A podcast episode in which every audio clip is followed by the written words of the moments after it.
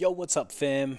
Uh, if you're not aware, in both Western Australia and New Zealand at the moment, this week is Mental Health Week. So, for the first day of Mental Health Week, I wrote a poem, but I realized it was a bit too long form for people to consume or digest. So I decided that I would narrate it in, I guess, spoken word form since it's a poem, just so it's a little bit easier for you to consume and to take in. Sweet. This week is dedicated to mental health. Now, I myself know the importance of raising awareness for those unable to raise their hand for help. In the fear they'll be criticized and scrutinized, so instead they lead a life of lies to hide their why. Why do I feel like this? Why can't I change it? Why do I feel like my life is flatlined? They're embarrassed or ashamed of it. They've been courted and cornered by the stories of their minds or words spoken unkindly. Careless are we, abiding by the stigma, an enigma, this notion, like a poisonous potion for people, concocted and hiding in secret, to render us defeated. Its targets forever locked in sight. So they hide and inside they keep it. This feeling that they're different, misunderstood, unworthy, or simply not needed. So why is this normal? It's because it's what we've conformed to, empathizing with grievous bodily harm, yet still we model these farms of people, these cities, on the basis that what you say doesn't matter. So words become weapons. Instead, grievous mental harm is a conversation that needs to happen. To present itself in the present, not the latter, so we become hesitant to use this verbal ladder to climb over each other emotionally. Emotional be the intelligence that's relevant to this state and time for the collective state of mind. So, no matter what you believe in, remember we were all conceived in the same way. Changes need to be made. It's night and day. And it all starts with giving our attention to mental health when it's mentioned so we as a whole can turn the wheels of prevention. Because right now, suicide's too damn high, and too many of us detest our lives because of what we think and feel inside. Now, with that in mind, I urge you let's return to the humans that survived and thrived together. It's time to lift each other up so we no longer have to cover up Let's design a life where everyone's cup is full. Let's shift this paradigm from helping only ourselves to being helpful. So I hope I wasn't too boring for all of y'all out there.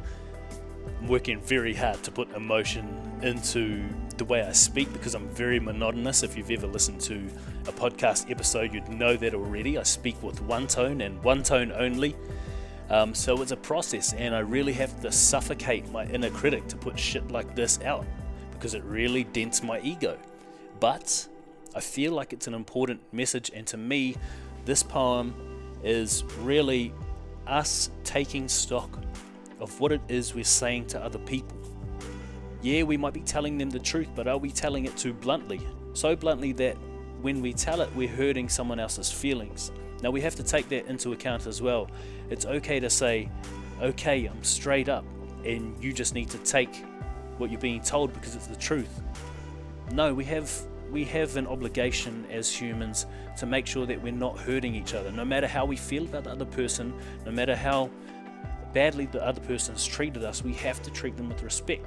Because the law of attraction dictates that what you give out comes back. So if you are treating someone with, with disrespect, you can you know, only expect to have that come back to you at some point in time.